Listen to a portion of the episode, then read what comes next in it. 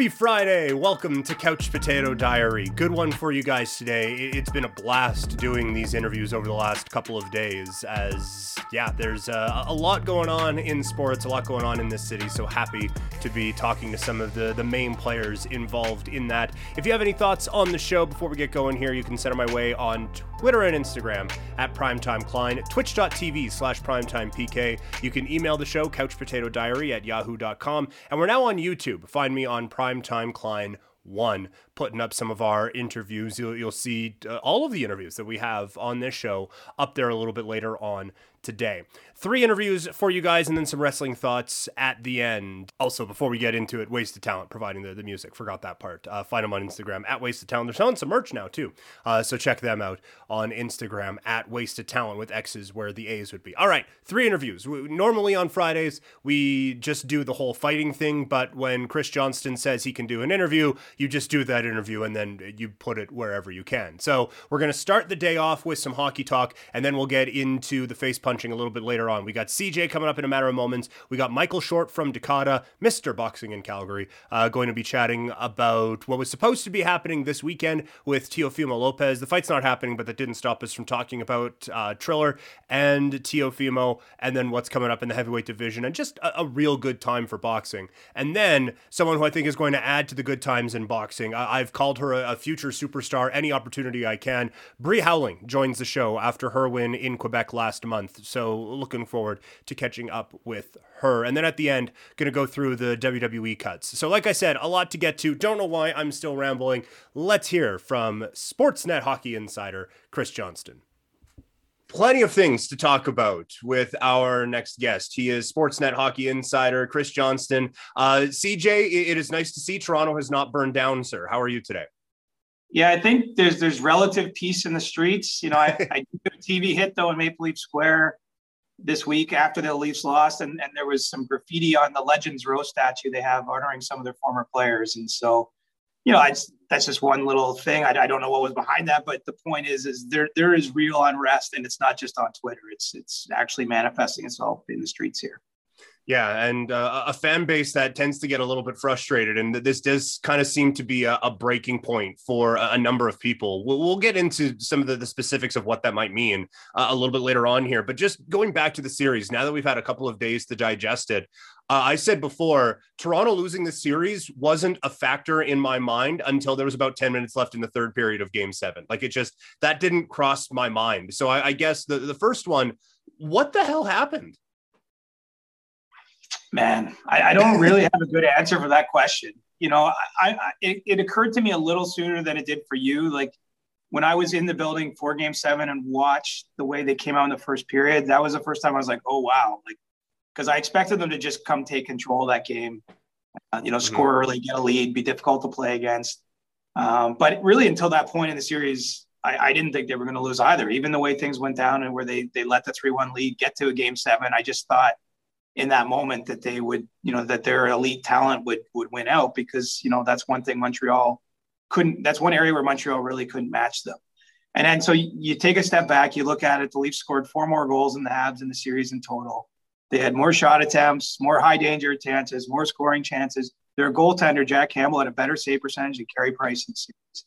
You know, it's it's hard to really identify much other than Toronto played its worst game in game seven, and Montreal got better as things went along. You know, I think the Canadiens, you know, got their younger players in the lineup midway through the series. And then by games five and six, they started to see the benefit of that. They get a couple wins. And, you know, we've seen them now go win game one in Winnipeg in the second round. I mean, I think the Canadiens kind of got it together and the Leafs were, I don't know, falling apart, running out of energy. I, I don't have a good explanation. You know, I think one thing we all wonder about is this a mental block for some of the, the elite players on this team given that they've now you know failed to win a playoff series in five straight postseasons. Um, you know, maybe it was that, but I, I think that that's the reason the reaction has been so. The players were so upset. I mean, guys are crying on Zoom after, and the reason management seems so perplexed, and I can't give you a good answer, is because everyone was sideswiped by this. Yeah, well, and it's just uh, they've checked off every box that they were supposed to in this time. It's all right. You you have the elite talent check, the, the veterans in the room who are supposed to guide you through this with Simmonds and Spezza and Joe Thornton check. The, the goaltending was not an issue check. Like I just I, don't. Uh, apparently, analytics was the issue, according to some, which uh, it wasn't. But like, I, I just, I I, am I'm, I'm happy that you're as perplexed as I am because I, I, look at this and it's okay. How do you fix the Maple Leafs now? It's like I don't have a damn clue because everything here is what it's kind of supposed to look like. Right, and and I guess in this specific series, you know, it, it's true. Auston Matthews and Mitch Marner didn't produce enough. You know, I, I, think ultimately that's why they're not still playing games in the second round. Um, you know, but I don't really have a lot of long term doubts about those players. You know, they played seven games in 12 days and you know, Matthews hit a couple posts and had by far the most number of shots in the series. You know, he's he's literally scored like 0.55 goals per game since he entered the NHL. If you give him 34 shots in the next series he plays, I, I like the odds of us talking about him being a superstar in that series. And so, right, you know, and, and it's not to say it's all bad bounces because like I think there is more to it than that. I think Montreal limited the way that line, you know, did its business and didn't didn't give up shots from really the home plate area too much in front of Carey Price. You know, I'm not really trying to take anything away from Montreal, but I think, you know, ultimately, if you look at it, the Leafs were built to have those guys win them playoff rounds. Tampa won a Stanley Cup last year with one line scoring and Victor Hedman scoring.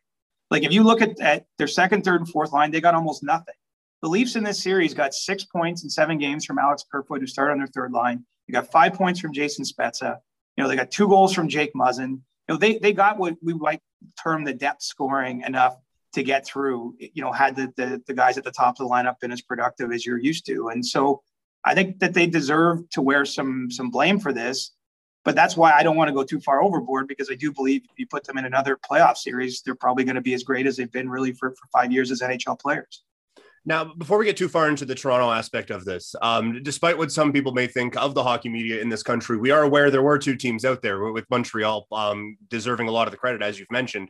Um, but they go out, they win game one against the, the, Winnipeg Jets. What have you seen from Montreal here in this comeback and then in game one against Winnipeg that's kind of turned things around a little bit?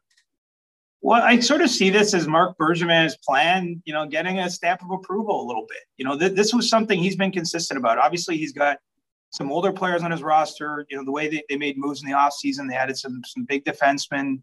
You know, they were built quote unquote for the playoffs, for the way the games are a little bit different. And while I, I get why that gets mocked, because let's face it, if this was an 82 game season, I'm not sure Montreal gets in the way things were trending. You know, if there was more push from teams like Calgary or Vancouver, even Ottawa. I mean, Ottawa came on in the late part of the year. You know, they they didn't get into the playoffs by a lot, but once they've got there, they do seem better equipped to handle it. I mean, they, they were very difficult on, on the Leafs top players physically. Um, you know, I think that there's a price to be paid for the offense, and and maybe that's one of the reasons by the end of the series against Toronto that it wasn't happening as much as just you know you're going up against Shea Weber, Joel Edmundson, Ben Chiarot. You know that, that, that those are tough minutes, especially when you add them up night after night after night. And you know it's worked. They managed to squeeze some offense out here, and and you know, I don't really get why they didn't start this, series with Cole Caufield and Jesperi Kotkaniemi playing because when what you've seen is, you know, that infusion of youth has helped them, and those guys have been productive players for them in this playoffs. But you know, I see a team with a great goaltender that's kind of built to make life hard on you, and they're just grinding out win after win after win right now. Did that win save Marc Bergevin? Not the game one win, the Toronto one. Uh, did, did that save Marc Bergevin's job? Because th- there was a lot put into this season, and then it, it seemed like a panic firing of a head coach midway through the year, it kind of felt like he understood that that this was this season needed to go very well for him. Did that win kind of save his job? Well, what it did, I think, is validate his program, and you know that's important here because my view of this situation is that it wasn't a slam dunk. Marc Bergevin himself wanted to be back with the Montreal. Canadiens. You know, he's got one year left on his contract. You know, there have been some discussions with Geoff Molson, the owner of the Canadiens, about what the future looks like for Marc. And you know, I it did feel like late in the regular season they were kind of in a bit of a no man's land there. And I do think one of the options on the table was maybe you know parting ways, you know, mutually almost. That that seems harder to imagine now, especially if they're able to, to get through the series of Winnipeg. You get to the third round, even no matter what happens there, you know, it would be very rare or unusual to see a GM or his owner split up after achieving that kind of success. And so you know, it, it's it's maybe we're still in the moment so much. It's hard to give a really firm answer about where this is headed. But I will say that that the, the principles on which the team were built have kind of been justified in the playoffs. Now they're having some success in the playoffs. I think those conversations with the owner about his future are going to look a little different when this playoff run ends than, than they were, you know, say in April or so. So now back to the the Toronto aspect of this, because there's obviously a lot to to dive into with this everyone's going to want a big move. Like you said, that this is five years. This is a, bunch of attempts, and it's always ended the same with the this core group of players. Do you think we see a, a big move from the, the Toronto Maple Leafs this offseason? I got it. This is more gut than than information. I, I think there's going to be something. Okay. You know, if you watch if you watch what Brendan Shanahan and Kyle Dubas said in their locker cleanout day, you know, they made it sound very clear like we're just running it back. We believe in this group. We're going to do it again. And I think a lot of that is just managing the moment and and trying to get through that experience. I, I never learned too much in those days. It's not it's not an insult to those people. It's just I think there's only so much you can say in that position. The the, the feeling of the loss is still fresh. Um, you know, I'm not sure it's a big move like trading Mitch Marner. That's that's not what I'm saying. But I, right, I'd be surprised if they if it was true status quo where you sort of deal with a couple of the UFAs lower down the roster. You you add a few players. You know, like kind of window dressing almost. You know, I could I think they got some hard decisions this summer. I mean, Zach Hyman, not not necessarily a huge name, but he's been a part of the core of this team. You know, going back to even a season in the American Hockey League, he's a UFA. So I think whatever decision they make there will have a feeling in the dressing room. Will, will have an impact. You know, Morgan Rielly's entering the final year of his contract. You know, he's he's a heart and soul guy on the team. He wears a letter, universally beloved, just a great guy. You know, and certainly you know, no issues there. And, and he actually played really well in the playoffs, I thought. Um, but you know, if they're not extending him, maybe they they look at moving him. Like I, I think you, I think they almost have to do something to shock the system. And so, yeah, it might not. We're not necessarily talking about absolute NHL blockbuster, but I, I would be surprised if they're not, if they don't do something that gets everyone's attention on the team and and just reinforces the urgency here. I mean, we're at the point where talk talk about the Leafs doesn't even matter. What they say almost doesn't matter. Like it, right. that, you know, it's awful, but like I think that that's one thing that they're understanding is their fans are angry because they just want to see some success in the playoffs. And I don't think there'll be that much excitement no matter who they sign, no matter who they bring in, no matter what they say. We've got it right this time. We have that mix. You know, I think it's about doing it. And, you know, once the dust settles here, I think Kyle Dubas will ultimately decide he's got to he's got to change something to to you know really get that dressing room's attention.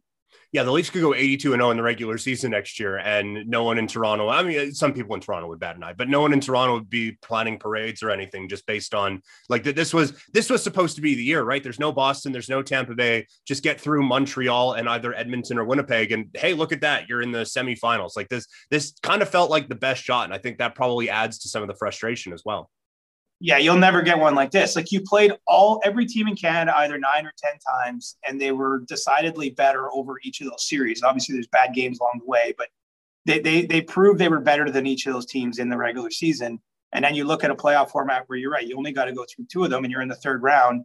And you know to to to drop and then to build the lead against Montreal. I mean, that's why the outcry is what it is. Yeah, because I I do think the expectations this year were finally justified. This wasn't just hey, they have elite players that are winning individual awards. It was, you know, they demonstrated as a team they got way better defensively. Like they didn't give up near the number of chances. Their underlying numbers were stronger. The goals against were stronger.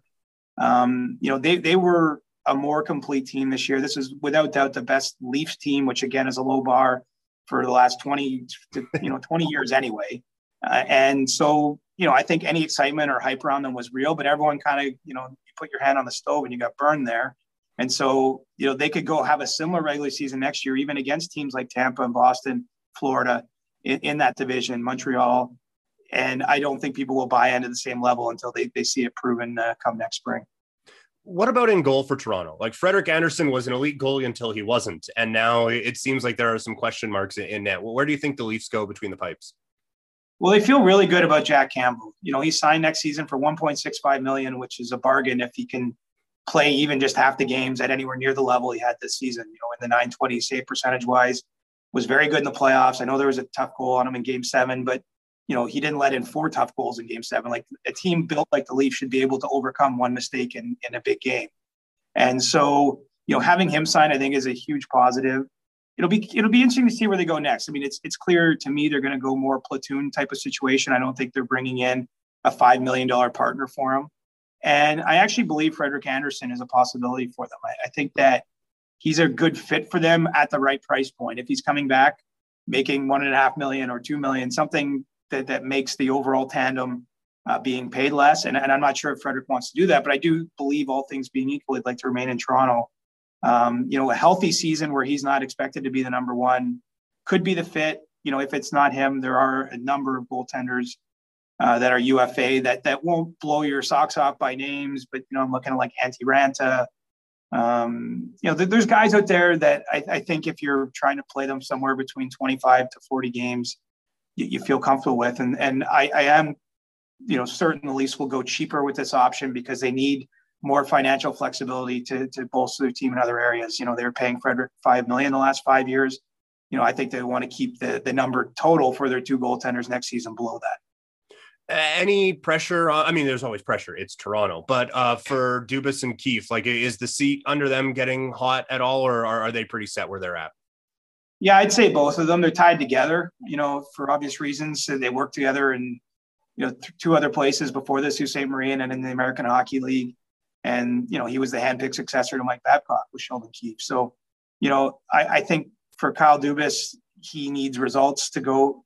You know, I, I, think if you look at what he's done, it's it's really hard to be that critical. I mean, they, right. they, yes, they just lost the first round of playoffs, but the way they managed the cap, the team he built this year, their performance over the regular season, I mean, there, there's a lot there if you're his boss to say like this is the right guy for the job but he's going to reach a point at some point in the future where he needs results to to go with the good feelings that come with you know the, the work he's doing so you know I, I would say the seat will be rather warm all of next season you know what would be interesting if we're going to game theory it out is you know if they play a third of the season and they they have a rough start and they're not in playoff position you know i don't know how everyone reacts then um, but you know i would say these guys only have one more guaranteed year so you know hmm.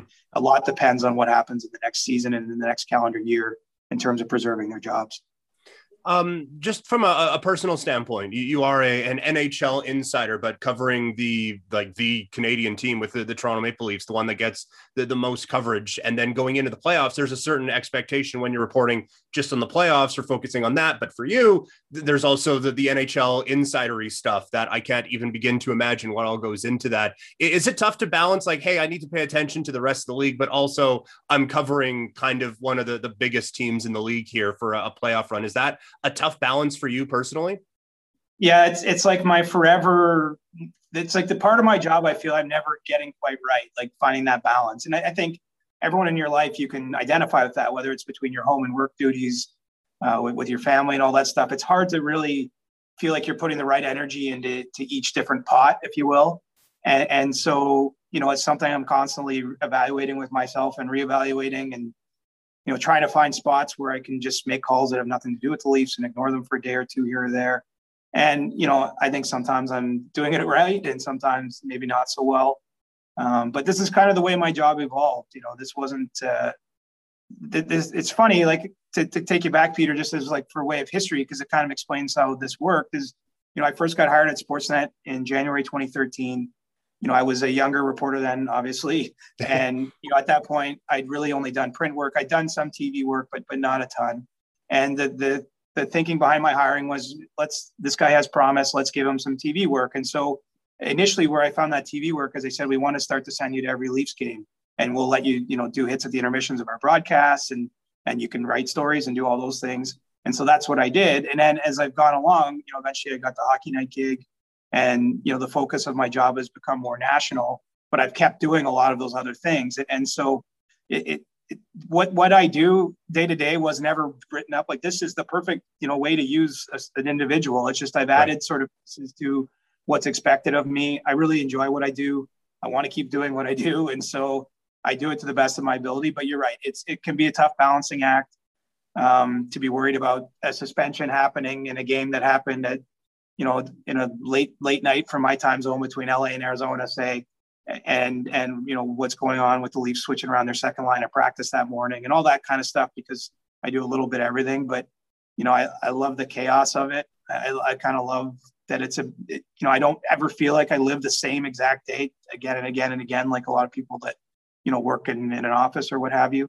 Right. Um, so you know that that's kind of an explanation how I got here. And, and quite honestly, my contract's expiring with Sportsnet in the next couple months. And, you know, I think it's possible as part of that. I mean, I, I don't know if they want me back yet, but um, if they do, it's possible my job changes again because you know these things do tend to evolve over time. How much did the the circumstances of this year kind of add to it? Because a lot of it is kind of developing those relationships. Like you don't just excuse me, you don't just get to Sportsnet and they say, and now you shall be an insider. Like you, you have right. to kind of develop those relationships to, to become that. How difficult was that this year?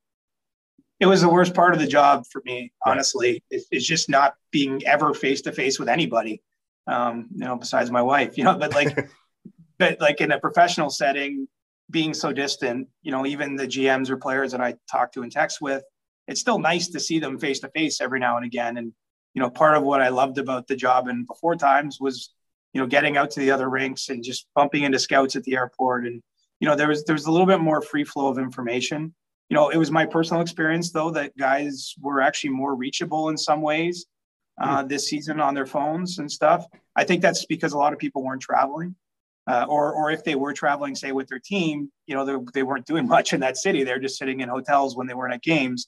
You know, I think everyone's life kind of slowed down in a sense during the pandemic.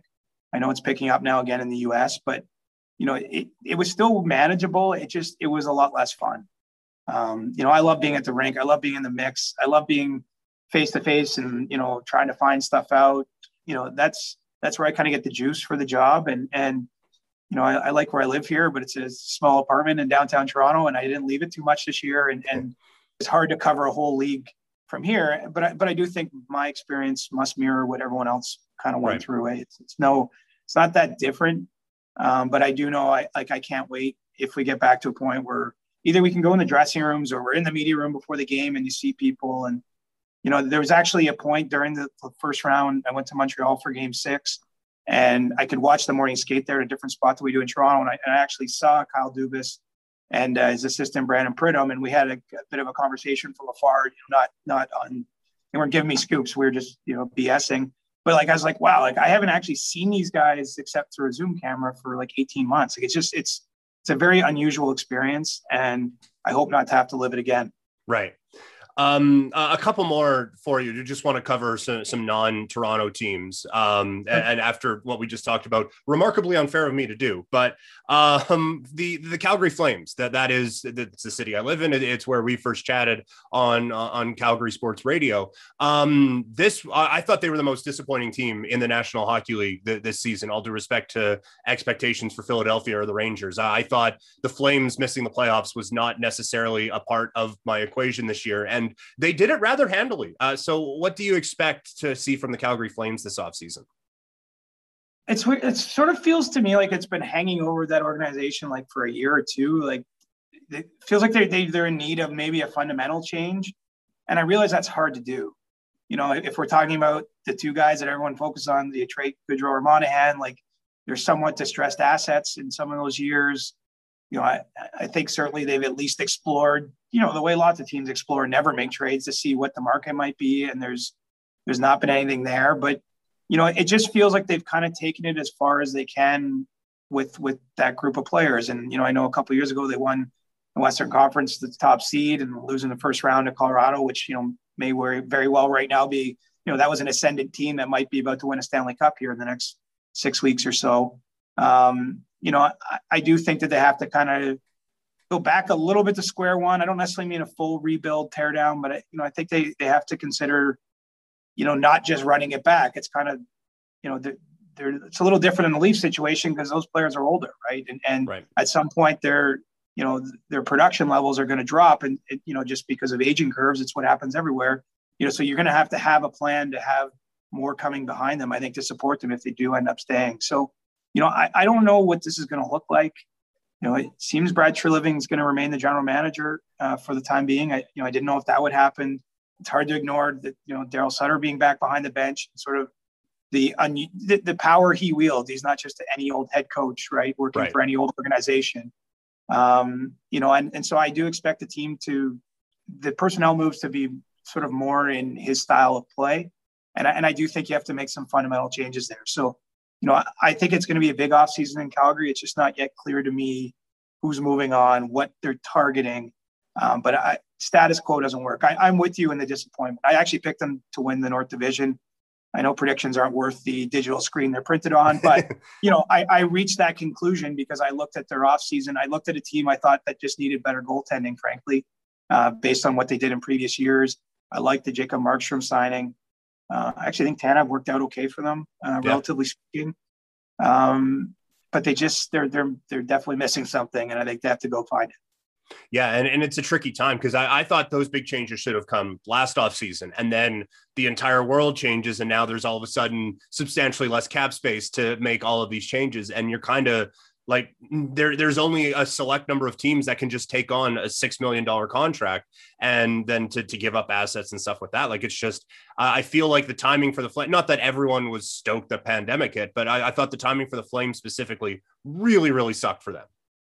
It did. And and you know they have a decision on matthew Tkachuk coming right? I mean he right. signed a, a, short contract for a second deal. Um, you know he's going to want long term and big money on the, the third one. You can be sure that's kind of how it goes. And so you know, I think it's not just looking at him, the player. Do you think he's worth it? But I think they have to be re- reasonable about where they'll be at as an organization in those years. Do we want to be tying that money up in him? Is there some kind of rebuild, retool coming? You know, I, I think that there's some big decisions to be made, and so we got to first know for sure who is the person making them, and, and then you know go from there in terms of what those decisions look like. But you know, they're at a bit of a crossroads, in my opinion, and unfortunately, they they didn't like they like three or four years back, like anyone looking at that team, like wow, like that they've got something there, and it just it didn't quite pan out. I'm not even sure it's any one person's fault. It's a really hard league to win in. Yeah. Um, but I do think they have to kind of rethink what the core of the team looks like uh, moving forward because I, I, am not sure you've, you've seen enough now to know that these this particular grouping of players probably aren't just one more addition away from from getting over the top. Uh, and last one, Vancouver. They have a, a number of like franchise altering decisions to make this coming off season with, with basically any member of their core aside from Bo Horvat needing a contract. What type of an offseason do you see in Vancouver? I'm already 0 for 1 predicting there. I would have lost a whole lot of money thinking that Jim Benning wasn't coming back. Uh, so I, I'm already starting behind on the Canucks. How do you see this offseason going in Vancouver? I don't see how it gets better. I mean, they're they're they're just because they're a team. Look, they just missed the playoffs also by a wide margin. Right. You know, their COVID situation can't have helped that. You know, I'm sympathetic to that. That that was a difficult time for the organization, but you know, really they're in a position where they're just trying to keep the guys they already had on the team that wasn't good enough. And and I don't see a lot of room to to add around those players. I think, you know, the benefit to them is that Elias Pettersson and Quinn Hughes are both still very young. They, their more productive years are ahead of them. I would I would bet my house on that. And so you, you can expect them to get better and, and make even a bigger impact on the ice, but you're going to have to pay for that. You know, they, they've earned monster second contracts. I, think, you know, it sounds like Pettersson is more likely to take a shorter bridge type of deal. I think Quinn Hughes, they've at least explored the idea of, you know, five, six year deals, you know, if not even longer than that.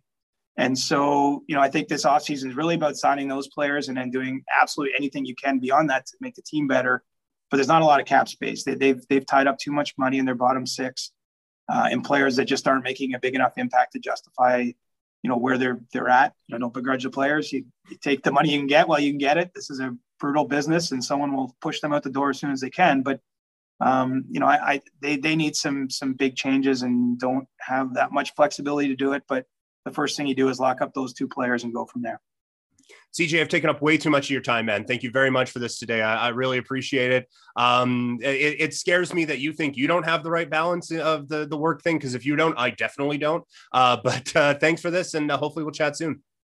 I think it's a universal. I should be clear on that. Here, like I remember my, my dad once said he felt like he was given too much to work. If he was given too much to work, it was never enough with the family. And if he was spending more of his energy on his family, he felt like he was leaving something on the table at work. So I think this is what it is to be human, and let's just yeah. all do our best.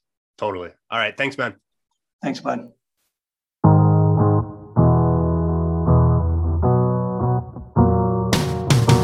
The music that you hear on Couch Potato Diary is provided by Wasted Talent. You can find them on Instagram at Wasted Talent with X's where the A's would be, and check out their new song, Drowning, out now.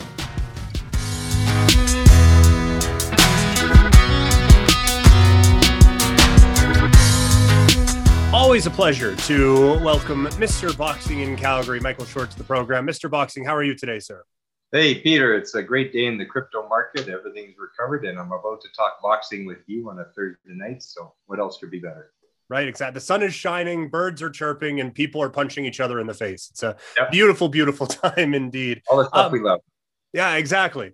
Um, we're supposed to be gearing up this weekend for Teofimo Lopez. That, that is not happening now. That's been pushed a, a couple of weeks anyway. But I mean, uh, never a bad time to talk about one of the, the best fighters on the planet. Coming off of a, a huge 2020, uh, where he picks up what I mean, the biggest win of his career that really kind of rockets him into the mainstream. What are you expecting to see from Teofimo Lopez in uh, a couple of weeks when we see him once again in the ring? You know, I'll be quite honest with you. I, I didn't know much about George Kambosos. I've never heard of him before. He's actually a junior, so I don't even know anything about senior but I had to look him up. Um, usually, you know, you ask me a question about a fighter, and I, I know the stats, I know who they fought. And this this guy I've never heard of before. So he's a homegrown guy in Australia. He's got a pretty decent record, 19 and 0, and you know, looks like he can punch a little bit. Biggest name I saw in his career was maybe Mickey Bey, a former Mayweather Promotions fighter, and you know, maybe he's decent. Um, but it's a chance to see a, a really thrilling uh, competitor in Teofimo Lopez. So he's he's obviously made his mark by beating up uh, Lomachenko. Did stuff to Lomachenko nobody has ever done mm-hmm. in 400 amateur fights and his 15 or so uh, professional fights. And he, he put a licking on uh, on Lomachenko. So I, I, always look for fireworks from Lopez. And you know this kid uh, George Kambosos, he's homegrown in Australia, but so was Michael Katsidis and he was a warrior. So you never know what you're going to get. Um, Triller is the promoter. They're doing a great job with uh, getting these guys really, really big salaries. So I don't know. We'll, we'll uh, it's an event to tune into, and uh, I think it's going to be exciting no matter what happens in, as the result of the main event. Yeah, I'm interested to see. Like, I'm I'm interested to see Lopez and just to, to see him in the ring again. And anytime you get an opportunity to see one of the best in the world, you take that opportunity. But I'm I'm also interested to see what Triller is like here with a, a, legitimate boxer that they have on their network. Both Paul brothers are now fighting on Showtime, which hurts to even say. Um, so that that's not their thing anymore. You have Jim Lampley going to be on the call, who is as serious a boxing guy as there is. Uh, I'm interested to see if Triller kind of goes the serious boxing route, or if you can have weed smoking and partying going on while also having one of the best fighters in the world and one of the best boxing commentators of all time calling that fight. Like it, it seems like a, a styles clash that I'm not sure how that's going to play out. You know, they're maybe this is how they're making their bones. Okay, so they started off, uh, you know, obviously part of this show is still going to be the music uh, mm-hmm. in between fights and all that kind of stuff. They're an entertainment app, is what they are. So they're attracting the non-fight fans. They're, they're not just attracting people that want to see boxing. Okay, so you know they're they're attracting uh, a lot of entertainment uh, people, TikTokers, you know, w- whatever it is these days. Right. But they're they're my fear is this they're paying Teofimo probably at least triple what this fight is actually worth. So if he were to fight this fight for top rank, I think he'd probably make 1.5, maybe 2 million for top rank. He's getting paid $6 million for this. And it's, yeah. it's not, you know, it's not the most dangerous fight in the world for him. Um, it's it's not a super fight such as you know Ryan Garcia, uh, Devin Haney, you know any of these guys. So um, he's, he's, you know, so let, let's give it to the promoter. They're obviously found a way to keep paying these guys what they're paying. They pulled off a pretty good show, you know, with the Mike Tyson, Roy Jones thing, and they put some entertainment in. I could have done without the in between fight stuff, but that, that that's the other audience I guess they're attracting besides the fight fan. Now they're going into a legitimate boxing match, you know, uh, world championship boxing, Jim Lampley, all that stuff. So yeah, they're making their bones and hope they stick around and raise the bar on what's going on in boxing. When, when doing research for this fight, all the stories that I saw were already talking about Lopez's next opponent. Like there isn't a whole lot of, oh, what is he going to do? It's like, well, he's going to win, and then he's going to fight. Da, da, da, da, da, da. Um, as a trainer, when you have a fighter who is supposed to be a, a rather significant favorite going into a fight, how difficult is it to, to kind of keep their focus on the here and now? And for Lopez, like the beyond this point are some, not that this isn't, as you talked about, he's getting paid. But beyond this, there's some major mega mega fights and mega dollars up. Is it tough to keep a guy focused on uh, a fight like this when you know bigger ones are to come? No, it depends on the trainer, really. You know, mm-hmm. if, if, you're a proper trainer, not a cheerleader, you, are going to put it in your guy and say, look, you know, you're going to do extra for a guy that you're expected to beat because everything goes away if you lose to that guy. Right. So, you know, some of these younger trainers, coaches, uh, kinesiology majors that are now boxing coaches, whatever they may be. Yeah, they're, they're going to look past a guy like that. They're, they're going to say, yeah, you know, easy work, knockout, knockout, you know, second round, first round. And all of a sudden you're there in the eighth round and he's like, coach, what happened? So, yeah, a sophisticated trainer, a proper trainer, he's going to take this kind of a fight very seriously. He's, and that's what Lopez has. You know, he's got mm-hmm. people on his team that, you know, for sure he's going to take this serious. So, um, um, I, I speculate. This is just pure speculation. Uh, Peter Kahn is the manager of George Kambosos uh, Jr. and Peter Kahn has also uh, been engaged by Triller to take over the boxing Mm. He's a he's a very decent level manager, so he, he has a lot of fighters. I think five or six fighters signed to top rank, and he's, he's got some very talented fighters. So I, I suspect that maybe that's how Kambosos was singled out and put into a fight like this uh, against Lopez, because it is a Triller show, and Peter Kahn is calling the shots with Triller and taking over their boxing. But that also brings a lot of le- legitimacy on the boxing side into Triller, having Peter Kahn take over. So uh, Google, well, BoxRec him after the show, and, and you'll see Peter Kahn and okay. and which fighters he has and stuff like that, and, and you'll see. You know, he's he's a decent level manager, uh, very well connected guy, and so he will do some very serious action fights coming up soon. I'm sure especially mm-hmm. with all of these lightweights that are kicking around now. Even Jorge uh, Linares, you saw. Yeah. You know, we'll talk about it later, but you know, Linares is not done. I mean, he's still got some juice left, and uh, you know, different kind of fight last weekend for Devin Haney.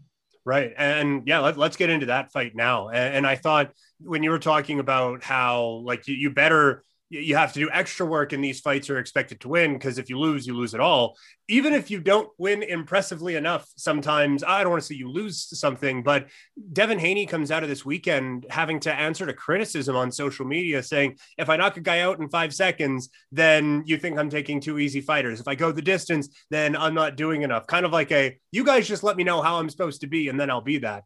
Um, that, that has to be incredibly frustrating for for a devin haney who as we talked about last time is one of these guys who is on the ups in a, very exciting division. What did you see from Devin Haney this weekend? I was quite impressed with his performance. You know, like uh, I would say he got about an A minus B plus. Um, maybe even given him given him an A score for that performance. You know, he's in there with no joke. Jorge Linares was, was no joke. This is a three division world champion. This guy is legit. He knocked Lomachenko down. Lopez didn't do that. He hmm. couldn't knock him down. Like this, this guy is serious. You got to understand too. Uh, Linares was looking at this fight. It could be his last hurrah, his his, his last opportunity to fight for a world title. He's yeah. going for it.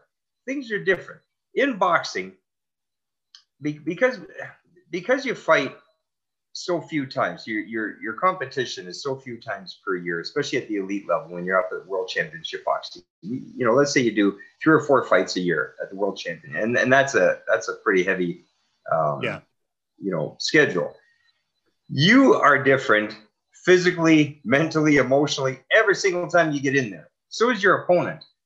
And I'll give you an example. You know, this is just a made up cliche story because you know I'm a promoter, matchmaker, and agent in boxing you get a guy that's two wins, 11 losses, and every single time he gets knocked out. Okay.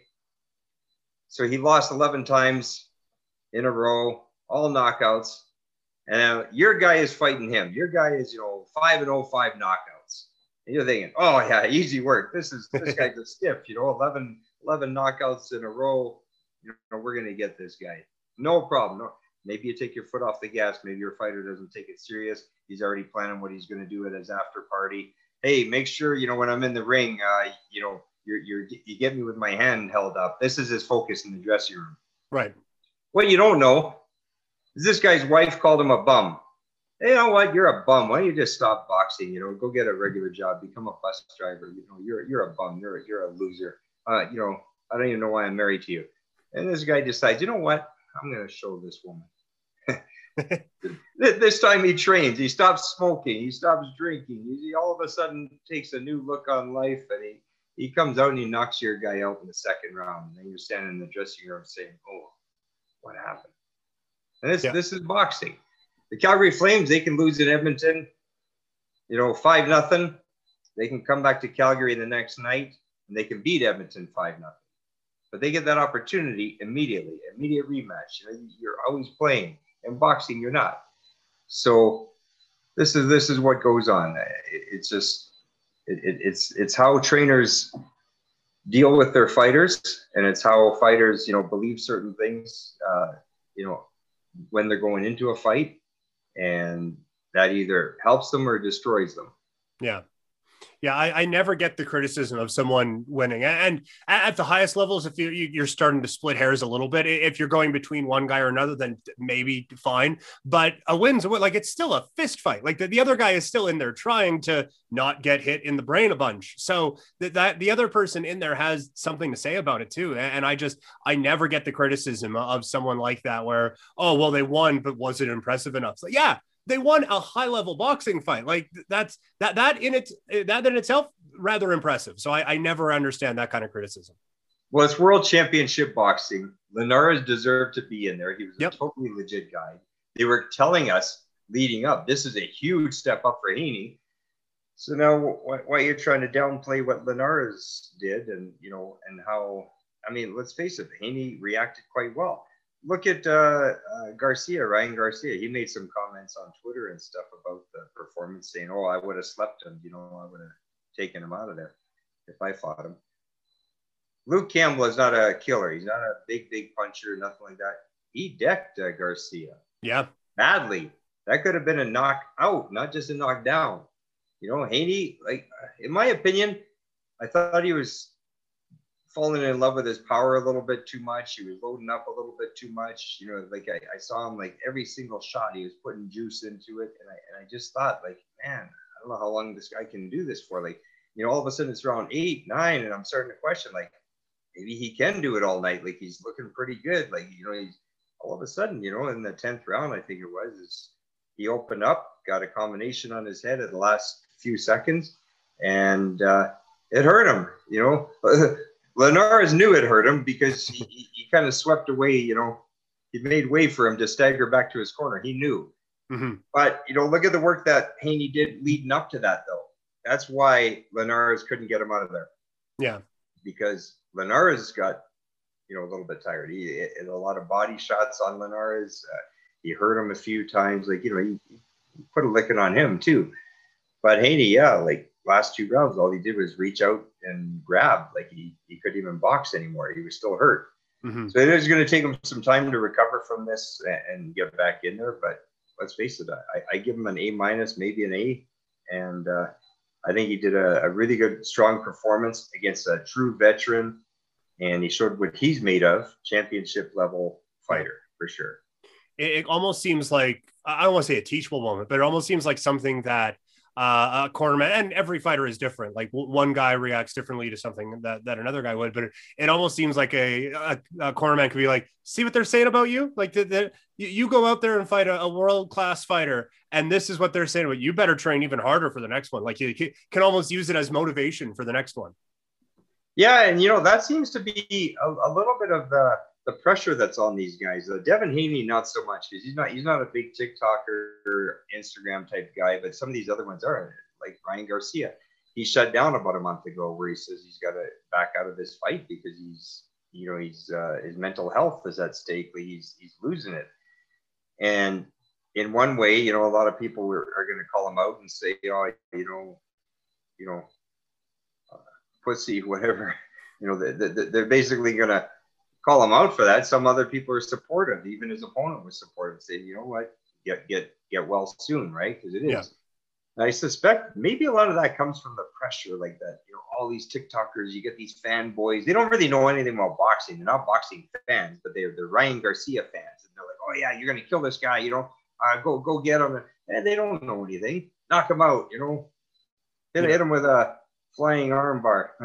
they, they don't know anything about boxing, so right. then they're they're they're just gonna be fanboys, fangirls, fourteen year old girls following them and stuff. And so maybe that puts a undue amount of stress and pressure and anxiety into him, you know, because let's face it, he got knocked down last time. That could have been a knockout. All of a sudden, he's starting to step up in fights and competition. These things aren't just peachy keen anymore. It's, it's the real deal. It's, it's actual boxing. Your opponent, nobody knows him on TikTok. Nobody knows him on, uh, you know, Instagram and all that stuff. Right. But the boxing world knows him, and you sure know him, and you know what he's capable of and so that that's that's what's going on with these guys getting a lot of pressure that way with social media and you know so yeah one fighter who said that mental health was a, a, bit of an issue for him and he was able to, to very much overcome it. And on this next kind of chapter of his career is tyson fury. It looked like we were getting fury joshua right up until we weren't. And then uh, Deontay wilder is stepping in a couple of years ago, this was the biggest fight in the sport to make, and now people are almost disappointed because we're not getting Joshua thrown into this mix. That, that's kind of how spoiled we've been in the heavyweight division the last little bit. But uh, the the trilogy fight it appears it's going to be happening now. Fury versus Wilder. We'll have more time to break this down later, but just uh, I guess your initial thoughts on uh, another edition of a couple heavyweights going to be in there slinging it. Yeah, you know, like I said earlier, um, every single time you're a different fighter physically, emotionally, and mentally when you get in there. And so is your opponent. So even in a trilogy match or, you know, like a, a, a, a four-time uh, fight series, you're going to be different every single time. So you can't write Wilder off just by saying, oh, yeah, Fury beat him easy last time. It's not going to happen. Fury's different. He was focused on Joshua. He says that fight is still going to happen this year, 2021, even if it happens in December. But now he's got to take care of business with Wilder, and now the pressure's on him because you know everybody in the world thinks he's going to knock out Wilder again. He's got this humongous payday looming. I think I think it was splitting 155 million dollars or 150 million dollars is what they split. Five million dollars for the undercard and the show.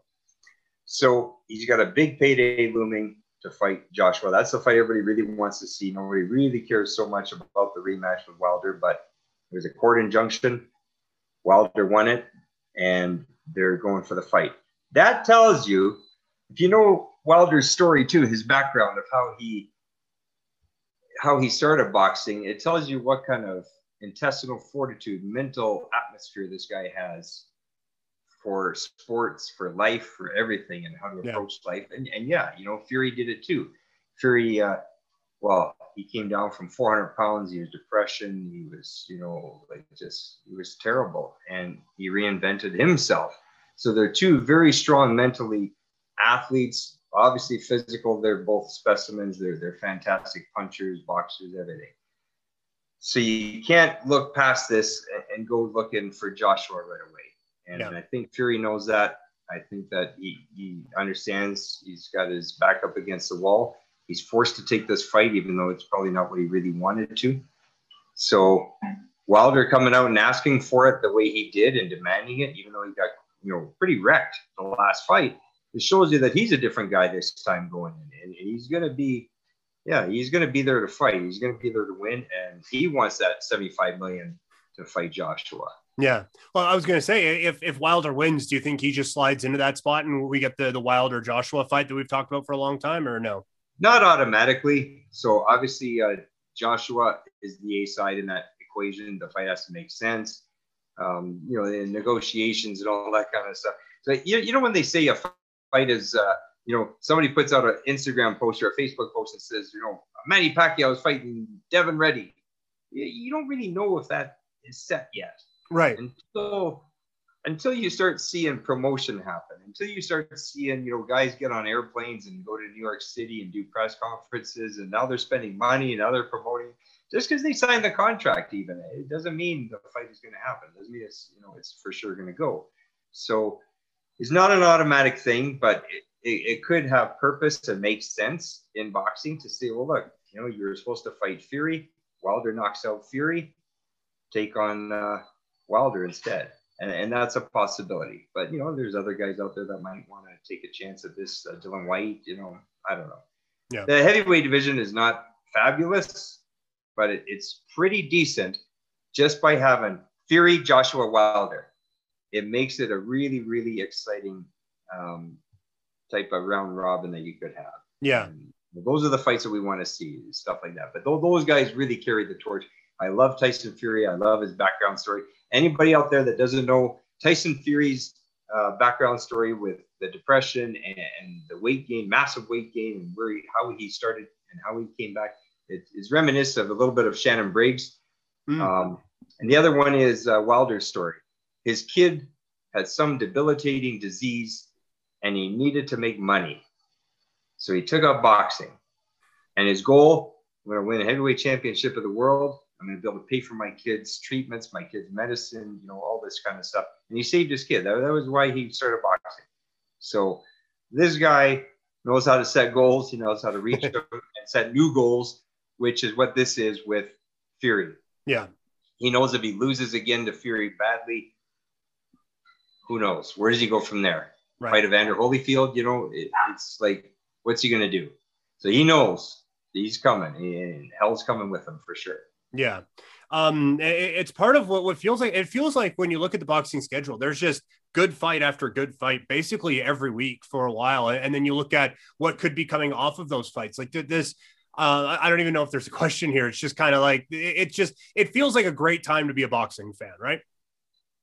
Absolutely. Uh, the, the, you know, the Devin Haney fight last weekend, there was so much excitement leading up to it. it. It was it was just a really fun night to to sit and watch this stuff. Like it was just fantastic to, you know, the, the whole thing with the crowds being back in boxing now, mm-hmm. like, you know, the, the, all of it, it's just getting really much more exciting. There's lots of names coming up, lots of good matches that are being made. And I think fighters realize they have to fight live opponents. They're not going to get by anymore. Just you know, picking and choosing and trying to be Floyd Mayweather. Oh, I want this you know 154 fight, but I'll fight you at 149 and a half. You know, it's nonsense. Yeah. So these guys, they're they're being pushed. That's why I like the young guns. You know, the Devin Haney, the Ryan Garcia, Teofimo Lopez, Lomachenko, Linares, uh, all these guys. Put them all in the mix together. I like them because they're all calling each other out. They want to fight each other. They want to fight tough fights. They want to prove that they're the best. It's, it's you know, it's becoming exciting again to see real fights happening where you go in and you're not knowing exactly who's going to win. Remember the Mike Tyson days? Yeah. I mean, the only betting the odds were the over under. Is this does this slob last four rounds or is it under four rounds? And that, right. that's what a Mike Tyson show was all about. Now boxing is like, you know, these guys are carrying the torch. It hasn't been proverbially, you know, passed by anybody because there was nobody left to really pass it on. But they're, they're, they're picking it up themselves and they're carrying the torch and they're making their own path. They're making uh, boxing their way and they're doing it. Tyson Fury's his own guy. He's been influenced by a lot of greats, but he's his own guy and he's made his own shtick and people love him. I love Tyson Fury. Yeah.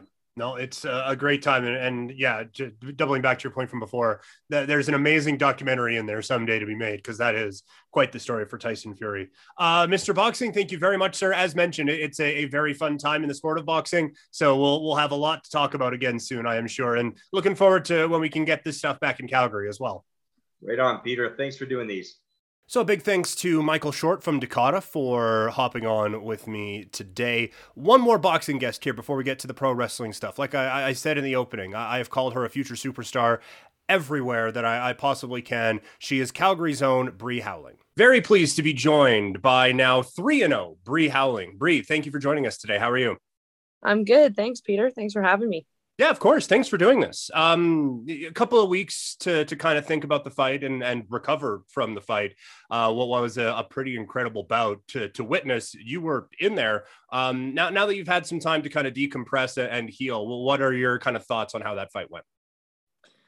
Well, initially, when I came out of the ring and I went backstage again, um, I had different feelings than I have now.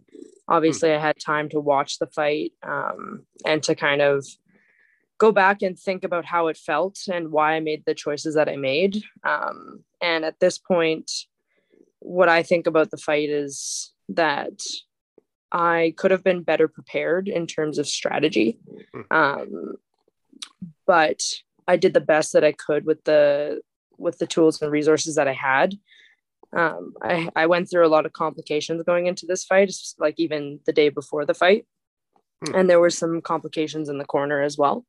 Um, but I just did the best that I could with what I had. And um, I think thankfully I, I won and I edged out the fight. Um, and it was a great learning experience. Um, I can't say that I want to have easy fights. Easy fights aren't going to help, help me learn anything. So right. I, I learned a lot through this fight. Is that something that's going through your mind during the fight? Like I, I have never been in a fight and likely won't. Um, but it, it, while while that is going on, are you thinking like, oh shit, this is different than I was expecting? Oh yeah. Um, you might see it like in in the first round and like in the first 30 seconds, I'd say. I had this um, expectation of, of what she might come out like. And I ran through these scenarios in my head as you do with strategy for, for your opponent. Um, and I expected her to be a pressure fighter, but I wasn't quite expecting that kind of pressure because she was a pressure footwork and a pressure hand fighter. And I was like, a little overwhelmed in the first 30 seconds. I was like, holy shit. I went, uh, okay. I was planning on being in her shoes and, and her being in mine. But um, yeah, I, I did say holy shit. But then when you get back to the, the stool in the first round, you're like, okay, calm the fuck down. like you're going to be okay. Um, and then, yeah, you go back out and you just adapt and adapt and adapt each round. And even within the round, you make those um, little changes so that you don't get so overwhelmed. Right. That, that, that was going to be my next question is that do you just kind of stick with what you worked on or is it just okay well that's out the window and now i'm just kind of going to try to to kind of get through this mm-hmm. in this situation um, the plan wasn't working well okay. um, against what her game plan was for me which kudos to her and her team they they put a perfect game plan together to to fight me um, in where I am currently in my career. It might not work later on in my career for other people to try it on me, but um, yeah, I I kind of abandoned it after the first uh, probably 45 seconds of the first round. I said, okay, maybe I shouldn't be trying to work at like medium or long range. Maybe I just have to sit in the pocket and just bang out because I know that I am stronger in the pocket, but I just wasn't committing to it.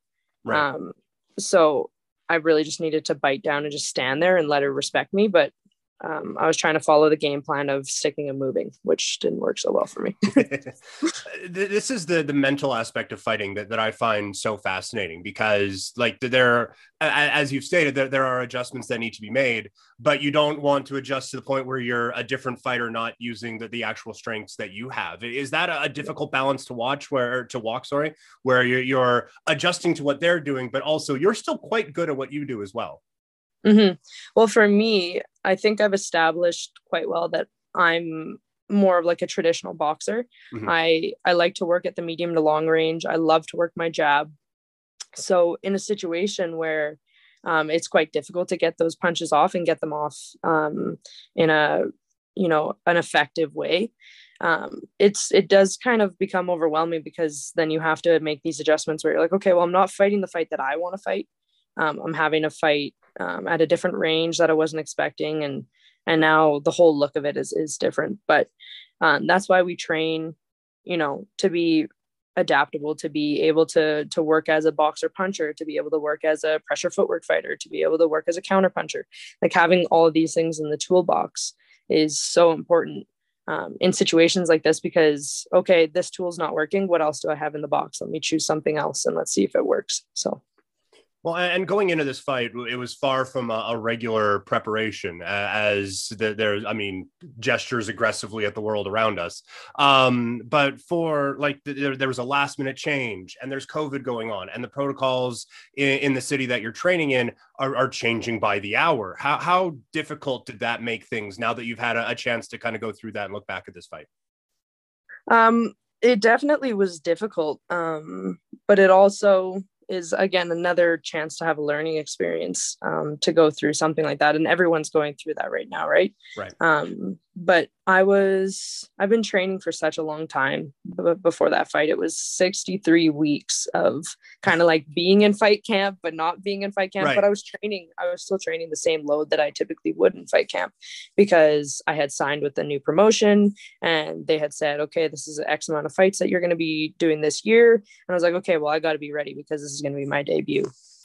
Um, and then, you know, all those weeks went along and along and along and still no fight and just waiting and trying to be ready. And then they had April 17th booked. And just like a week or two before that fight was supposed to happen, it got canceled due to COVID um, in Quebec. And so then it was booked a month later to, to May.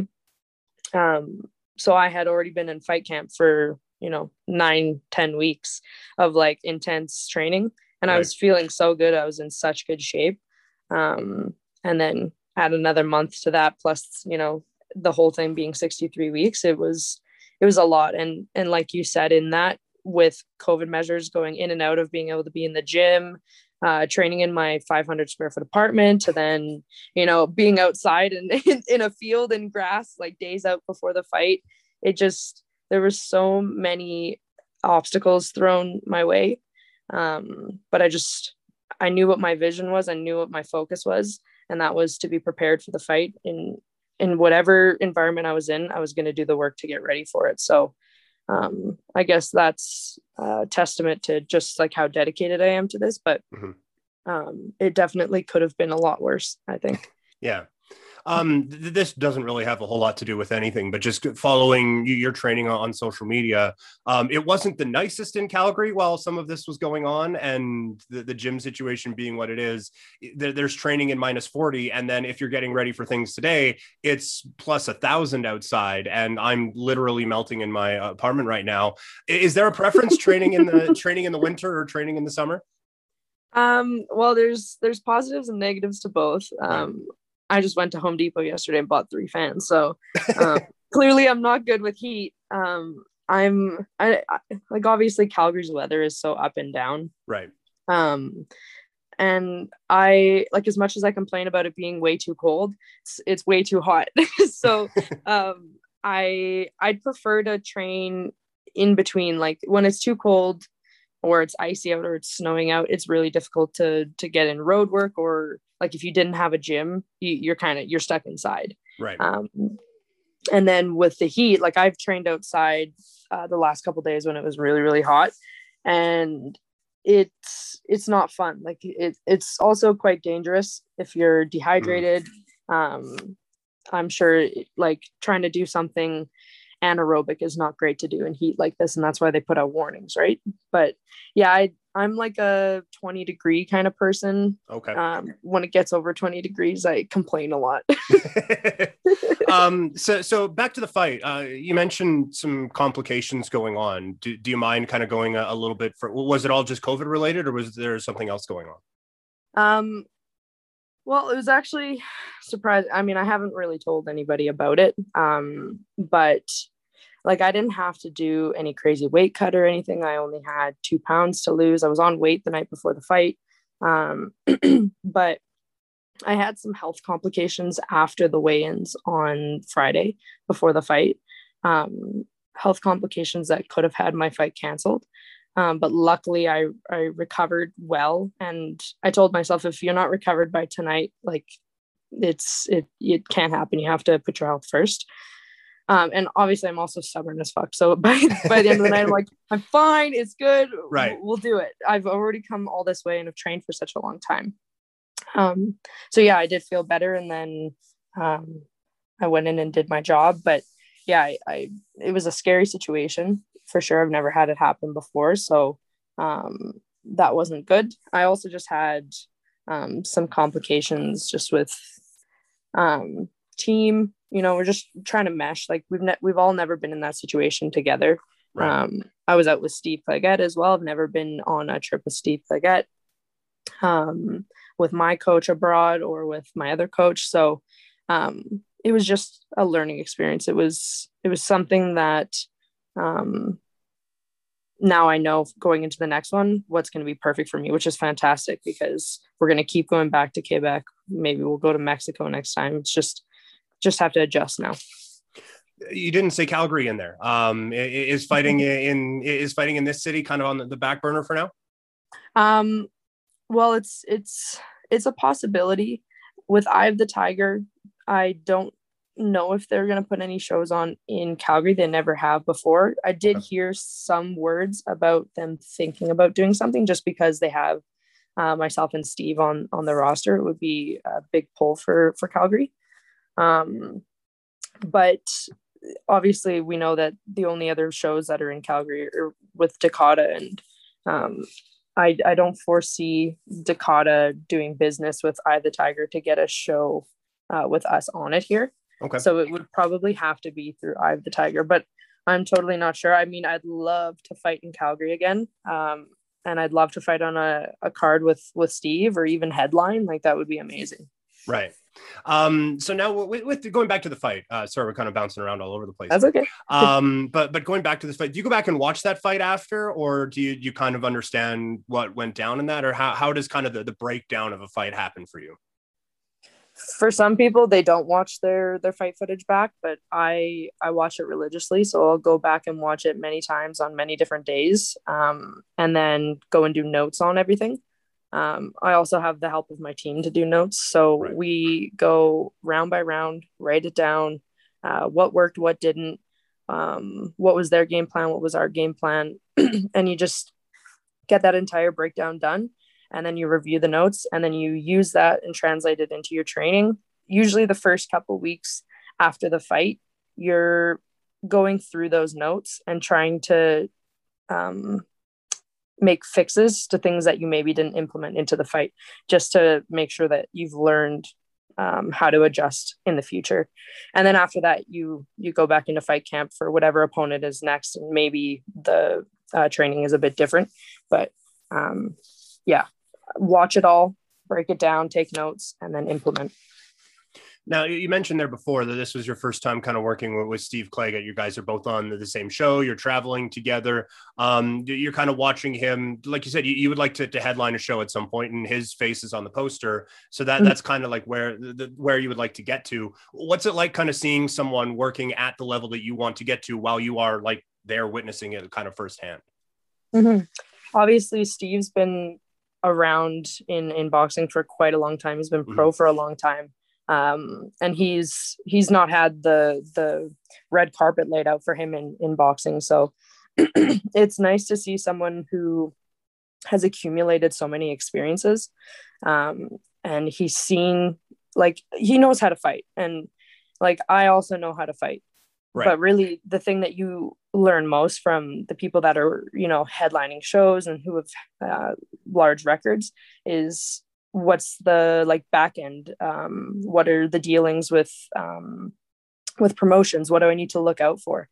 Um, what's your attitude? What's your mindset? Like those are the things that I pull mostly from Steve is is his experiences and and the way that he carries himself, and he just he makes sure that I don't have to go down the road that he did with boxing getting screwed over and all that so right. it's it's nice to have someone who's got that experience for you to lean on um, his experience that night wasn't necessarily an overly positive one as he comes out on the, the wrong side of a very close fight.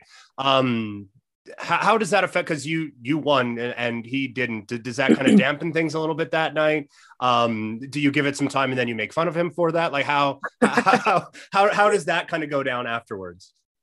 Um well for me after the fight like i'm very hard on myself so right. when i got back to the the room i was i was quite upset like i i wasn't pleased with my performance because i didn't i i just felt overwhelmed um, luckily I, I stuck it out, but I, um, I kind of felt the same way that Steve did after his fight, and he lost and I won. Uh, so we were we're both backstage, separated um, in two different rooms, and yeah, we we both weren't feeling ourselves much. Um, so luckily, like it wasn't a big celebration for me, and then obviously his loss. But um, after that, when you're done the fight and you're done all of that experience and all of the like ups and downs, you kind of just want to immediately decompress. So we both just went back to our rooms and just, I'm assuming, you know, ate a little something was already midnight in Quebec. So, um, and then we, we just went to bed and I, I never bugged him about anything if I, I wouldn't, cause right. he, he was taking it a certain way. Yeah. Um, which uh, in a close fight where you lose, like I can only imagine I haven't had that experience yet. So, um, yeah, yeah, I just gave him his space and, um, he's bounced back. So it's fantastic. yeah, no, I, I was uh, very much joking about the the poking fun at him thing. Uh, yeah, yeah, no, uh, I, I, I definitely would not recommend that. Um, as far as, as your career goes, uh, I remember the, the first time watching you and seeing the the technique that you had, and then keep looking down like to want to know really are we sure one one. But then like there, there, there are more fights in, in other um, styles before this. Was the plan always boxing um, when you started out as a muay thai fighter or did that just kind of ah these elbows and kick things are kind of lame let's just go with the punches instead? Mm-hmm. um, i never i never thought that i'd be a boxer. Um, when i was in muay thai i wanted to go all the way with muay thai. Um, i started doing Muay Thai when I was probably like 15 or 16 years old and I'm I'm only 23 now, but um, I think after a certain amount of time, when I matured a bit more, I realized that it might not be a, a great career choice in terms of like the financial stability and and such. And obviously, it's such a hard sport on your body, a little harder on your body than boxing is.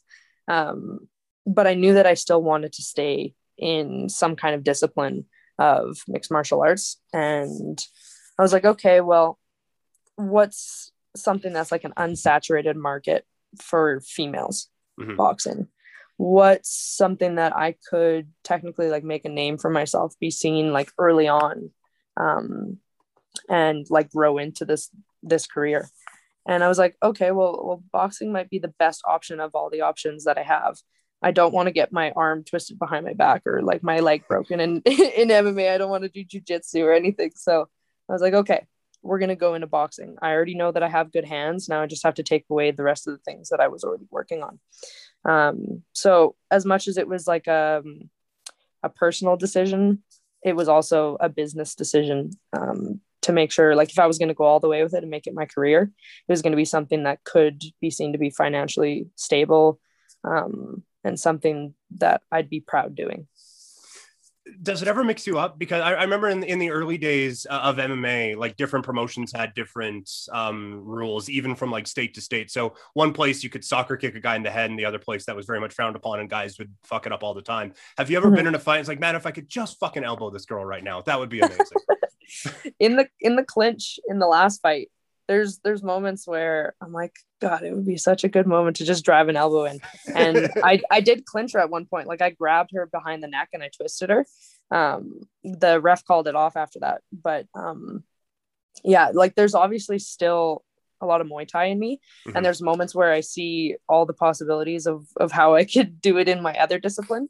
Um, but luckily I don't have like these urges where my my body just like, oh, my my leg just kicks without me like telling it to kick. So luckily all of that is is not a problem. But um, i've actually been back to doing some muay thai just in in the time after the fight before i get back into training camp i just wanted to do things that are like fun and things that um, keep me loose and, and get me exercising. And i just was doing some muay thai in the basement. So nice. that's been really fun to get back to it but it is something that um, I don't want to do too much because it can start messing up my form in boxing. So uh, just a little bit for fun and then back to boxing. Right. Uh, how much did, it help you? Because like I said, the, the technique is very much well beyond three professional boxing bouts. How much has the, the Muay Thai kind of helped you out with, with the boxing career? Um, I think the foundations that were set in my boxing um, or sorry, my, I mean Muay Thai helped me in boxing. The hands, like we focused on a lot more at, at Mike Miles, um, making sure my punches were nice. But I think the biggest things that translated um, as positives to my boxing technique is the aggressiveness that I had from Muay Thai, mm. the always pushing forward, um, and then the footwork, being so light on my feet and being able to, you know, shuffle, teep, knee, spinning back fist, spinning back kicks, all those things. I'm very fluid with that. Um, and obviously, there's a lot more, well, in my opinion, a lot more flow in Muay Thai um, between um, punches, knees, kicks, uh, elbows, whereas boxing is just your hands and your feet. Um, so I got that fluidity, that footwork, and that aggressiveness from Muay Thai, and and it's useful in boxing for sure um I, I, keep having questions about your technique and it sounds like i'm blowing smoke like hey here's all the things i think you're awesome at. Uh, thank you. yeah no problem but um you you you shared a clip of, of, my commentary talking about your head movement and you don't get bonus points for how much they miss. Um yeah. i remember watching old fights with my dad and marveling at, at muhammad ali's head movement and i was like it's crazy like he never gets hit. And he said you know how that happened? He got hit a fucking lot. Um yeah. so how, what was with you with that head movement that you have? Like is that just something that oh, oh I'm, I'm just out of the way or is that something that gets worked on over the years?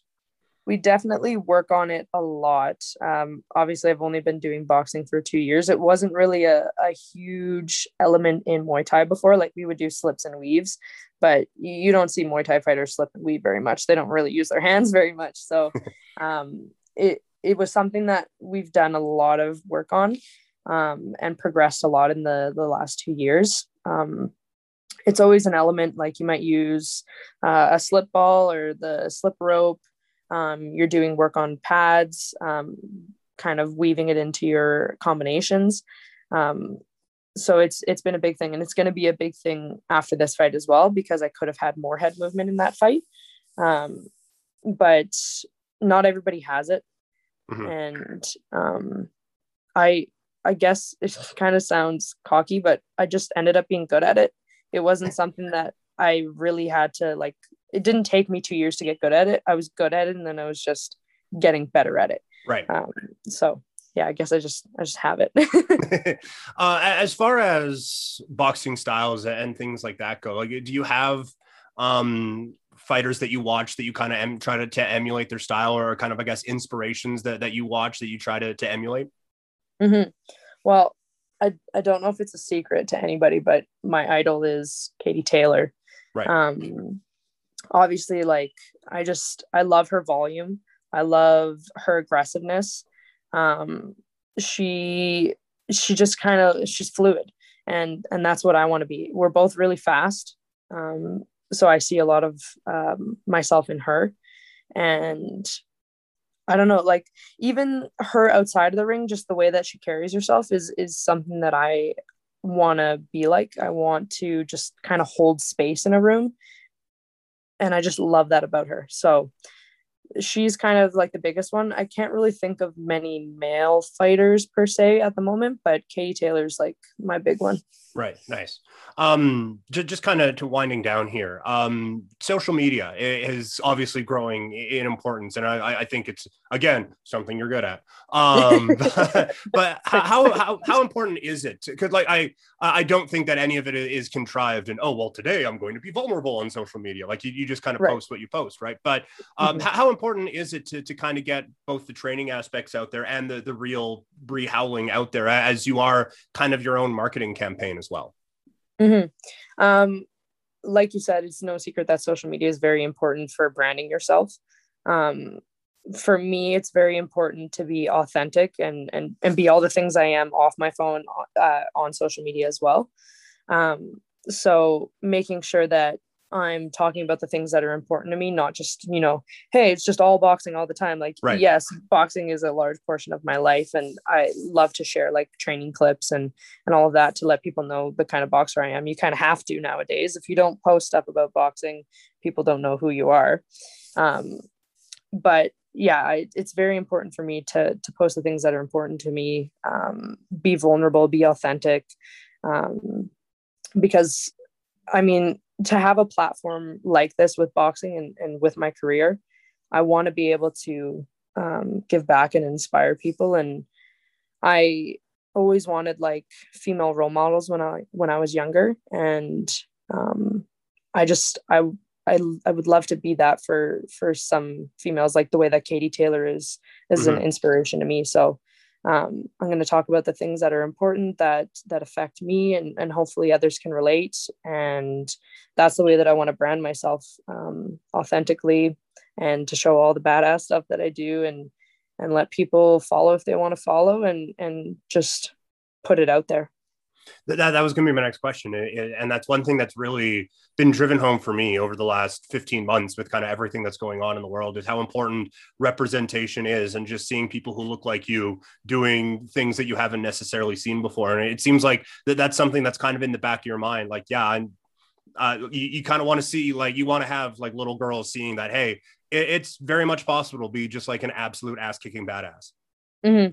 i definitely want to be that and uh, even like after my first two fights at Dakota, I I went backstage and like this mother brought her her young girls over to me and like wanted a picture and and it's just I I love getting messages from girls saying like oh you inspire me and all that kind of stuff like I it just makes it worth it. it right. It's it's such a nice feeling to just do things that you love and to be yourself and for that to um, do something for somebody else. So um, it's i think it's a privilege for me with my platform.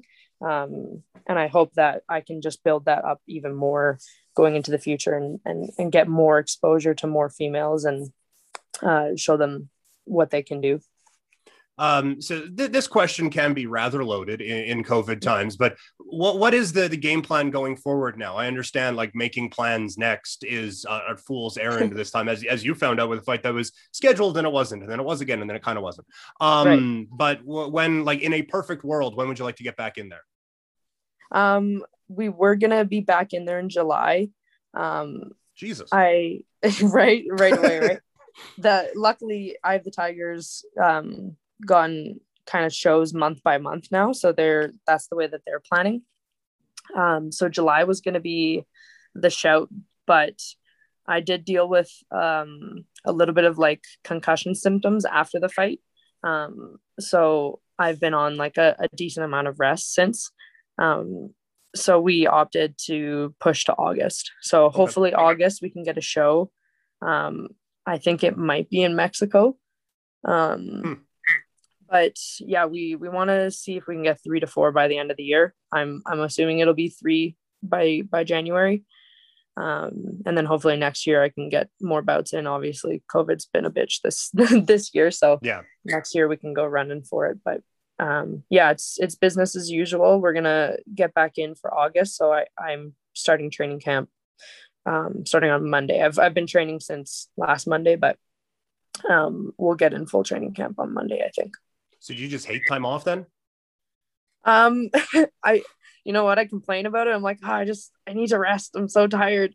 and then I get to rest and I'm like, I feel like lazy. I feel like I can't sit here anymore. Let me get out. Let me train.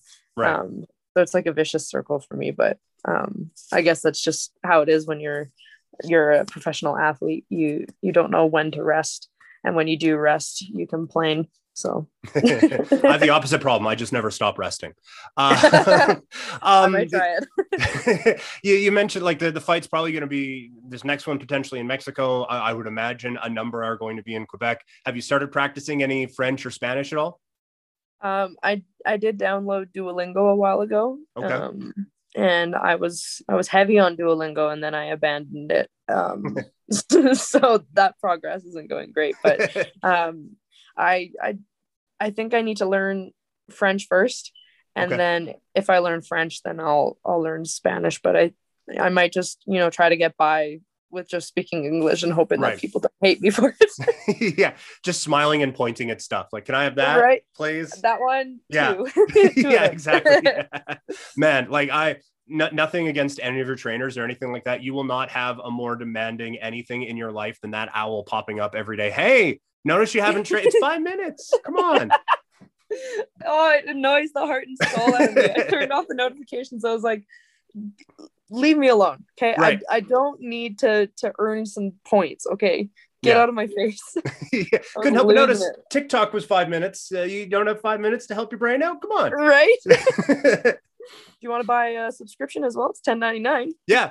Uh, like Yeah. all these pesky little hearts that you're losing could all go away. Just saying. Just pay for it. right. Uh, I hate it. I hate it. Uh, Bree, this was awesome. Thank you very much for doing this, and uh, Thanks, hopefully we'll, we'll chat again uh, before your next fight, which is far too soon. But uh, yeah, we'll, we'll chat again soon.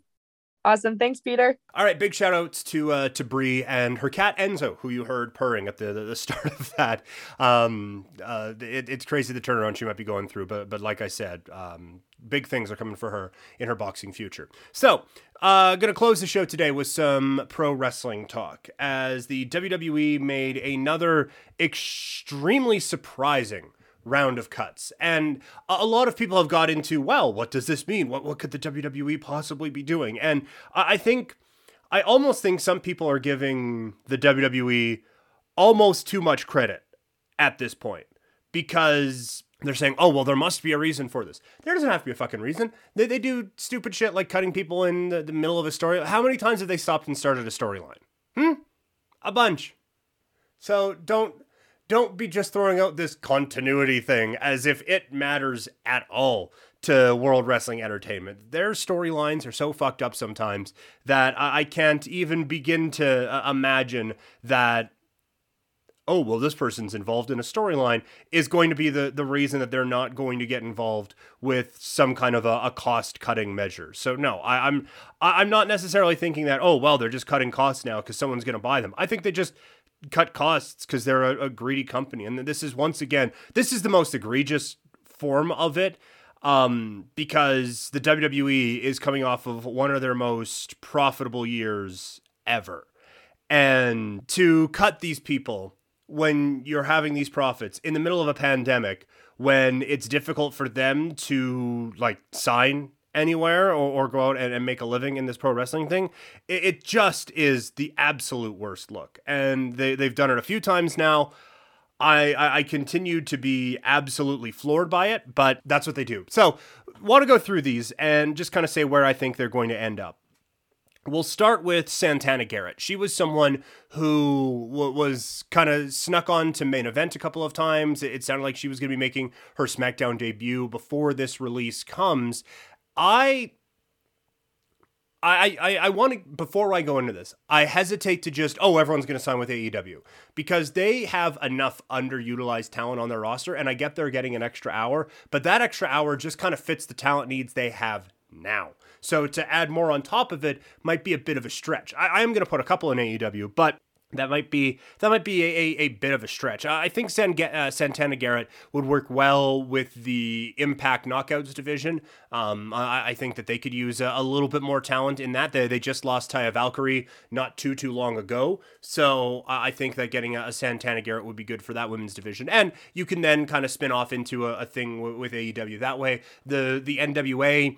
Um, women's division, I think would be an interesting fit for her as well. But my official prediction is Impact. Ruby Riott, uh, Heidi Lovelace, wh- whatever you want to call her, need, need, need, need, needs to go to AEW. This one is probably the biggest I don't want to say the biggest lock, but it's the one that I want to see the most. That that is a women's division that is certainly on the rise in the last 12 to 18 months after uh, a bit of a slow start with AEW. But you see Britt Baker as a star, and I've talked about how much I like Hikaru Shida. You have you have something building there. Thunder Rosa, um, I, I think mainly a part of NWA, but it is a part of that right now. I think adding a Ruby Riott to that is the absolute perfect fit for AEW right now. I I like that one a lot.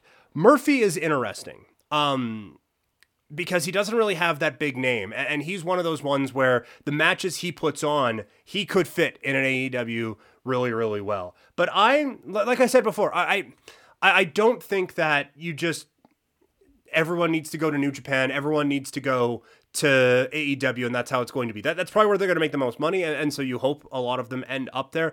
I'm going to go off the board a little bit. I'm going to say Pro Wrestling Noah for for Murphy. I, I think you, you look at, I mean, right now with with uh, Keiji Muto as their world champion well, we could get into that storyline all day, but I, I, think that you add a Murphy to some of the good young wrestlers they have in, in Pro Wrestling Noah. I think that would be a, a, very, very interesting fit. And if you are a Pro Wrestling Noah, they've started to dabble in the English commentary a little bit. I think getting um getting someone that the English speaking audience recognizes, but kind of recognizes that we haven't seen his full potential, uh, I think would be a real fascinating ad for for a Pro Wrestling Noah. So I, I'm gonna go out on a limb on that one. Lana it makes all the sense in the world for her to go to AEW because, I mean, Miro is there. But I, I was thinking about this because I, I, don't think you would just have Lana just be part of the Miro thing now. Everyone has a faction in AEW. I don't know if they could drag because this is gonna be a 90 day uh, 90 day no compete with Lana. But if you could drag out the Jade Cargill thing and then you have Lana come in, and she not only is the manager for Miro, but also she gets Jade Cargill in her stable. I think that is the perfect mouthpiece because Lana, like, A, give all the credit in the world to Lana for really dedicating herself to the craft of professional wrestling over this pandemic as she uprooted her life to Florida to work at the performance center to try to improve to try to diversify her skill set. But it is clear her best attribute is still her on the mic. And she might be one who might benefit a bit more from just a, a bit more of a, a scripted environment because uh, of her acting career. But I, I think that she would be a, a really good fit with AEW. Aleister Black going to New Japan Pro Wrestling would be awesome. Like him in AEW, the, the matches he would have with Kenny Omega, matches he would have with Orange Cassidy, it, it would be spectacular. And so I know I just said, well, not everyone needs to go to AEW, and I'm putting half of them in AEW, but he would be such an amazing fit. Like t- Tommy End against all of those guys would be awesome. Him in New Japan would be a nice bit of a bit of a shot in the arm to a talent roster that might need it a little bit. I would hope that he doesn't just end up in Bullet Club and that's that. And I, I hope that Al- Aleister Black. The one thing that you kind of caution against him with is there's so many dark characters in AEW already. You have the Dark Order, you have Sting and Darby Allin. You've already gone this way with a, a, few different. They already got rid of one darker type of a faction when they had the Nightmare Collective back in the day. So it would the matches you could have in AEW would be fun, and he is most likely, I would say, going to end up in AEW. But I, I, think him with New Japan as well would be interesting. And then you get to Braun, and if Braun Strowman never wrestled another match again, I would not be stunned. He he did not come into the WWE from a pro wrestling background. He has said in interviews he would never wrestle for anyone not named WWE. Um, he rather made fun quite a bit of independent pro wrestlers at, at times for not having a ton of money the the one that I would love to see him in, it would never ever ever happen. A, I don't think he would do it. B, I don't think they could do it. But Braun Strowman and MLW, I think would be an awesome fit. You already have a couple of big guys there with Calvin Tankman and with Jacob Fatu. You got, I, I forget his name, but you have the taller of the Von Erichs, who it kind of seems like if one of them is going to turn into something, it's going to be that dude. You have Tom Lawlor, who has a bit more of a, uh, a bigger type of a wrestler I guess, style. Um, well, while he's not the hugest human being in the world, he, he still has that. So they they they have I, I think uh, oh and Mil Muertes as well and Alexander Hammerstone like you have a number of big dudes there and I think Braun Strowman would fit in with that so very well I, I just financially I I think that would be a bit of a tough fit for for both sides to make work so I'm my official prediction for Braun Strowman is that uh, we don't see Braun Strowman. Uh, aside from like different conventions and things like that, I, I don't I don't think that Braun Strowman is long for the pro wrestling world. That is going to do it for Couch Potato Diary today. Thank you very much for downloading and listening today. Please rate, review, subscribe wherever possible. Putting a lot of these interviews up on YouTube now, so check us out at Primetime Klein 1 on YouTube. Also, if you have any notes on the show, you can send them my way on Twitter. I am at Primetime Klein. Same thing on Instagram. You can also find me on twitch.tv slash primetimepk. If you haven't got enough from me yet, we had no idea. Our general history podcast comes out every Friday, myself and my wife. Uh, so check that one out. We had no idea podcast on Instagram. Thanks to Wasted Talent for the music. Uh, next week, it's going to have a bit of a different sound to it as we are going camping for the next few days. So I won't be here to, uh, I was going to say live, but you know, Uh, I won't be here for a real reaction to the weekend Monday show. So we're going in on the Calgary Flames, looking at what the Flames need to do this offseason. Peter Loubardias and Ryan Pike will be stopping by on Monday to break that down. On Wednesday, James Cybulski, I chat with him about the Vancouver Canucks and where they need to go this offseason. And then I'll have Sandra Persina on to break down Euro 2020 as uh, we'll be getting ready for that next week. So that's what's coming up on Couch Potato Diary. I, I, gotta say, like, I, have taped a bunch of interviews for today and for the next week. I'm having an absolute blast doing this, guys. So please support the show however possible. Tell, spread the word because I, I really want to, to be able to keep doing this for a long time. I, I'm having so much fun right now. Hopefully, you're having fun listening. I'll talk to you guys next week. I'm out.